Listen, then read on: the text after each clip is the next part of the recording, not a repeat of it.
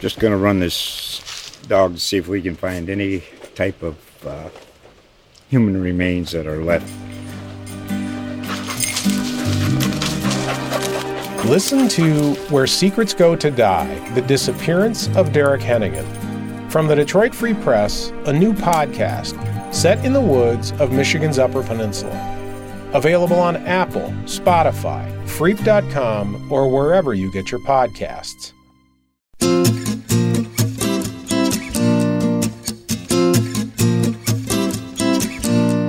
From the feature staff at the Columbus Dispatch, this is Life in the 614. Hi, and welcome to the debut of Life in the 614, the official lifestyle podcast of the features department at the Columbus Dispatch. Coming to you every week, we'll be bringing you a taste of upcoming arts, entertainment, and leisure activities taking place around central Ohio. In other words, if it sounds like fun, we'll be talking about it. I'm Ryan Smith, Assistant Features Editor at The Dispatch. Before we get to our guests today, let me just note that it looks like we couldn't have picked a better time to start this podcast. Next week is Independence Day, and it seems like the city is already in a firecracker frenzy. Taking center stage, of course, is the annual Red, White, and Boom celebration that promises to draw thousands to the downtown riverfront on Tuesday, July 3rd. There'll be a parade at 5:30 and fireworks at 10. There are other fireworks displays around the area as well. Just grab a copy of the paper or go online to dispatch.com to find the nearest one to you. There are plenty of other ways to express your patriotism this July 4th, though.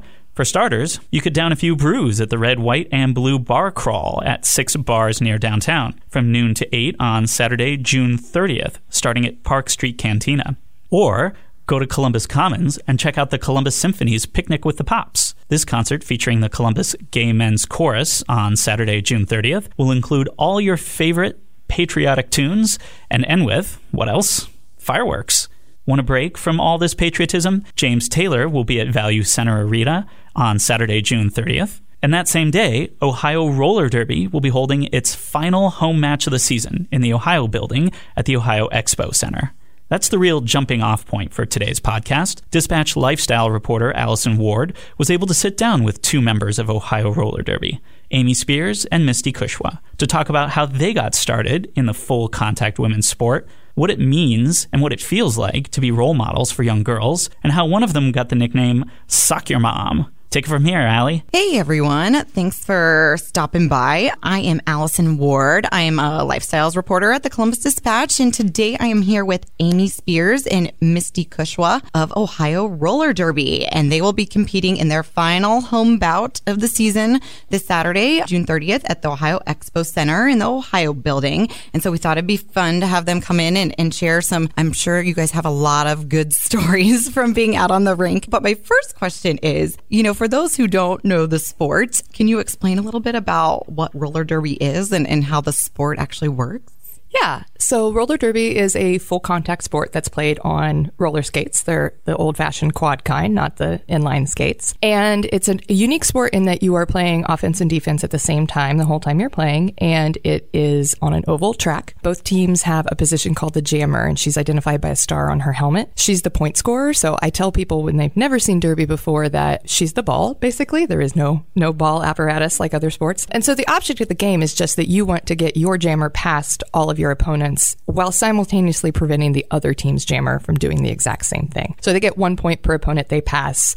Points go from there. The game is done in two minute units called jams, and then there's two 30 minute halves in game. Are either one of you guys jammers, or do you guys have other positions? I'd say we're possibly relief jammer. Yeah, I would go with relief jammer, yeah. definitely. But I mean, I block a lot. I have jammed plenty. We're kind of, you know, multi use. We can do whatever we really need to.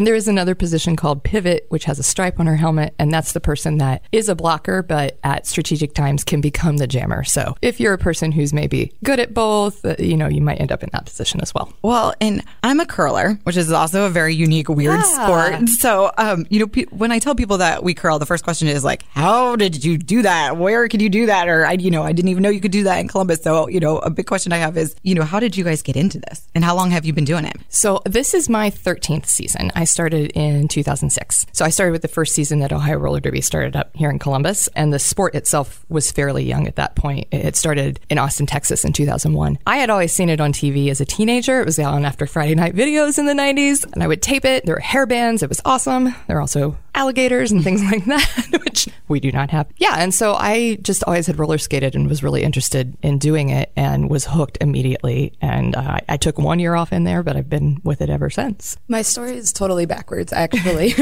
I had never roller skated at all before I found Derby. I was always athletic growing up. I have three kids, and I kind of lost myself thanks to Facebook. I actually just had a lot of pop ups about Derby, and I finally, my husband pushed me towards it. I couldn't stop talking, so he was like, please just go to these wannabe clinics that we have. Those are like the first Monday of every month. And I got there, I put on pads, I got to meet a lot of really cool people. We just practiced falling down and then learned a lot about the sport, and I was instantly hooked. I started out with a team down in Circleville, actually, but living up here in Columbus, I just fell in with our rec league. And then after, what, what, six months probably with the rec league. I tried out for our gangrene team. I made that and been doing this uh, about six more months since then. So there's different levels, and you guys have two teams. You said a junior varsity and kind of a varsity. That's the gangrene, and then the main team. Mm-hmm. Yeah, tell me a little bit more about you know people can come out and try this at certain times and there's leagues that maybe aren't as competitive where people can really get their feet wet? Yeah, definitely. They can definitely get their bearings. Our wannabe clinics are great. Just a good workout. You get to kind of learn everything and then if you really are going to get into it, there's our rec league. That's really fun because we teach you from the ground up. So me not being able to skate at all, I learned how to lace skates to put on pads all the way up to how to hit, um, scoring, everything. And then I I loved it so much. I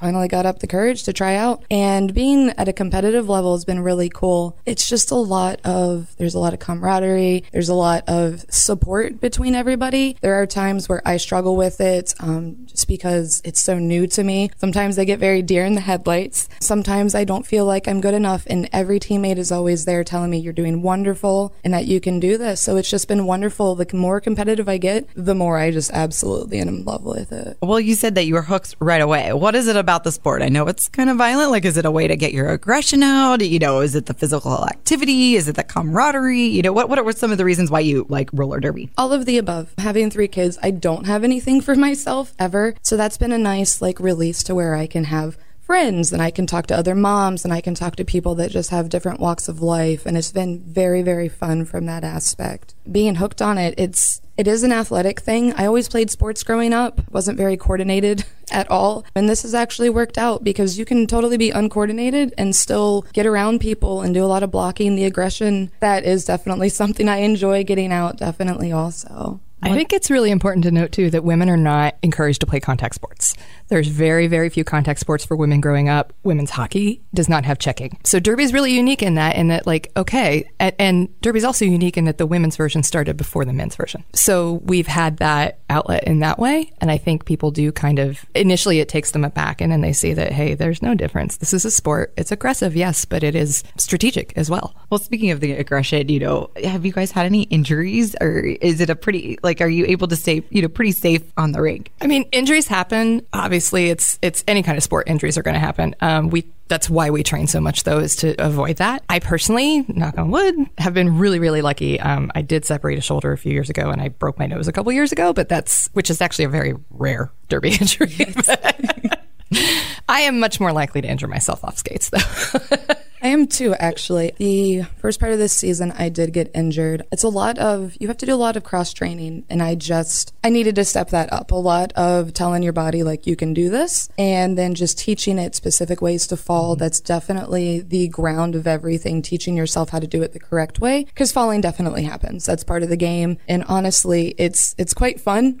once you get down and you can figure out how to get up. I did dislocate my knee back in December, and it wasn't honestly horrible horrible. I was super thankful for everything. Put me out for a couple months. Everybody was super supportive, very helpful with everything. But overall, I mean, injuries are going to happen because, like Amy was saying, it definitely is full contact. But if you take care of your body, any love that you have for it's going to push you through it. And your body can do so much more than anybody ever really thinks.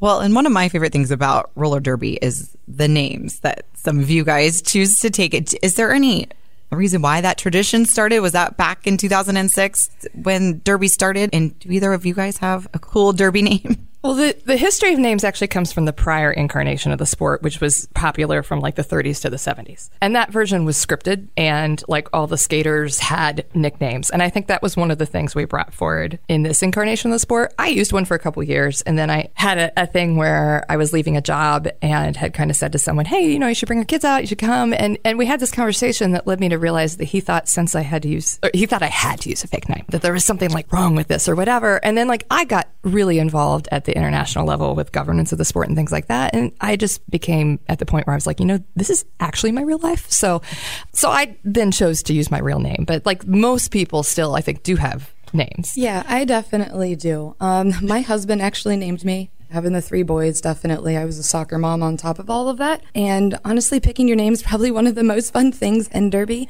My husband ended up naming me. My name's Sock Your Mom. I go by Sock for short. It is kind of like an alter ego. I can still go to like PTO meetings and have a good time. And then by the end of it, I'm honestly trying to have them come to a game. I have recruited people in the past. That's always very fun, but it's really hard to forget Sock Your Mom. It really, really is. what would you say is maybe the most challenging part of roller derby? For me, it's that it's not just the sport. The people who play the sport created the sport and still to this day do all of the administration work. So when you come to a game, yeah, you're going to see somebody on the track, but you're probably also going to see them at the ticket booth or at the merch booth or setting up the track, pulling up the tape at the end of the night. So it's it's very very DIY, and that's true clear up to the highest levels of the sport. So with the Women's Flat Track Derby Association, which is our governing body, there's maybe 12 employees of that organization, but there's hundreds of thousands of volunteers who go into making all the tournaments and all those things. So it can be a bit of a power struggle with balancing all the requirements of the training, the on track, the off track, the running the business, and all those things. But it's also super rewarding too in that regard. Well, yeah. And what do your family and friends think about your sport? I mean, you say you have three three young sons. Do they like to come out and see mom play? Or? They love watching me play. Sometimes it's a little confusing for them because they are a little bit younger. There is a lot to keep up with, but there is nothing cooler to them than my name and them getting to gloat about how my mom does a really, really cool sport. It's definitely a talking point for them. And they love, we have a lot of merch that we sell. They love wearing those shirts to school, especially on Fridays before one of our bouts. And it definitely, it gets it out there. And when I wear my, my jersey or my shirts around a lot of the moms when I'm dropping my boys off at parties, it's a conversation piece, definitely. One of my favorite things is seeing little kids cheering for mom on the sidelines. And, and it's just, it's beautiful. it definitely is. It's very heartwarming too, because in our programs, we actually have the back page. You can get autographs. And there is nothing more rewarding than my kids wanting my autograph or having other kids come up to me that totally, it's, they have nobody in Derby. They just found out about us one way or another and they, stars in their eyes, just, it's very cool to be able to help children have something positive to look forward to, especially little girls as they're growing up, definitely. Well, that's what I was going to ask. I mean, boys too, but you know, it, it do you feel like role models for little girls, you know, who come out and see this full contact sport where, you know, there aren't a lot of them out there for women, if right. any? Yeah. My mom comes to the games and always gets tickled when little kids come up and like ask for my autograph. But that to me is really a great thing because it does feel like a bit of a role model and it feels like something they probably haven't seen. Junior Derby also exists now. It's not affiliated with us here in Columbus, but there, there is a junior team here. Um, and I've seen little kids as young as six and seven years old playing slightly modified version of the rules. But I mean, it's just amazing to see them in that kind of sport that I know was not there for me when I was their age. Well, what does your mom think about the sport? Uh, my parents have actually come to most of our games. They missed our very first one, but they've been coming since then. My entire extended family traveled with us to playoffs in Niagara Falls a few years ago and had hats and stuff. And so I think they were initially a little bit like, you're gonna do what? But, you know, they see it now for what it is, that it's really a sport and a passion of mine. Yeah, and for fans or maybe new people coming out Saturday, you know, what can they expect to see? What can they expect the atmosphere to be like? Well, it's in the Ohio building, which is a it's a round building at the fairgrounds, so it's kind of cozy, I would say. Um, you're not too far from the track, which is nice. We've got the two games going. You can kind of come and go as you please. You know, there's announcers who will help you understand the game. You can, by all means, if you come out, grab one of us in a shirt, say, "Hey, what on earth is going on?" We'll, you know, sit down for a couple minutes and tell you how to watch a game. Start by watching the jammer with the star on her helmet helmet, and then you can, people usually pick it up pretty fast from there, especially if they're fans of other sports. Do you have any recommendations for people watching? Come with a voice. You're going to really want to cheer. And there is nothing more exciting than once you get a hang of the game, probably about 10 minutes in, if you're not really up on everything and you can really get into it. You really love watching those hits and people just making crazy things. People do crazy things with their body. Um, there's this thing called jumping the apex, and with our oval track, you can cut that just by jumping over it. And to see some of these people jump so high and so far and them land and be able to pass all of the blockers. It's just absolutely wonderful. There's lots of cheering and we do have halftime entertainment that's super cool for the kids typically. So there's always something. We're very like family friendly environment. So it's very cool. If you are confused, our program also has the rules in it, but definitely any of us can always take a couple minutes just to explain everything to you. Well, I know that you can find out more information at ohiorollerderby.com and you can buy tickets there. I think they're 14 bucks general admission, but I think they've got some deals if you're buying Mm-hmm. family passes or, you know, more than one ticket. And again, that matches, I think they open the doors at four and there's, you get two games for the price of one. And that's Saturday, June 30th. And I think that's it, guys. Thanks so much for coming in. Thanks for having us. Thanks so much, Allie, Amy, and Misty. And thank you for listening to Life in the 614. We're excited to be here and look forward to having fun unearthing some real gems in the community for everyone to discuss and enjoy. Hope to have you back next week when, who knows, maybe we'll be talking about Taylor Swift, who'll be in town for a concert July 7th. Until then, keep enjoying Life in the 614.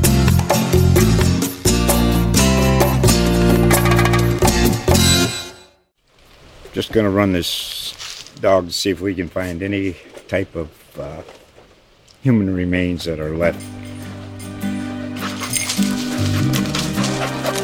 Listen to Where Secrets Go to Die The Disappearance of Derek Hennigan. From the Detroit Free Press, a new podcast set in the woods of Michigan's Upper Peninsula. Available on Apple, Spotify, Freep.com, or wherever you get your podcasts.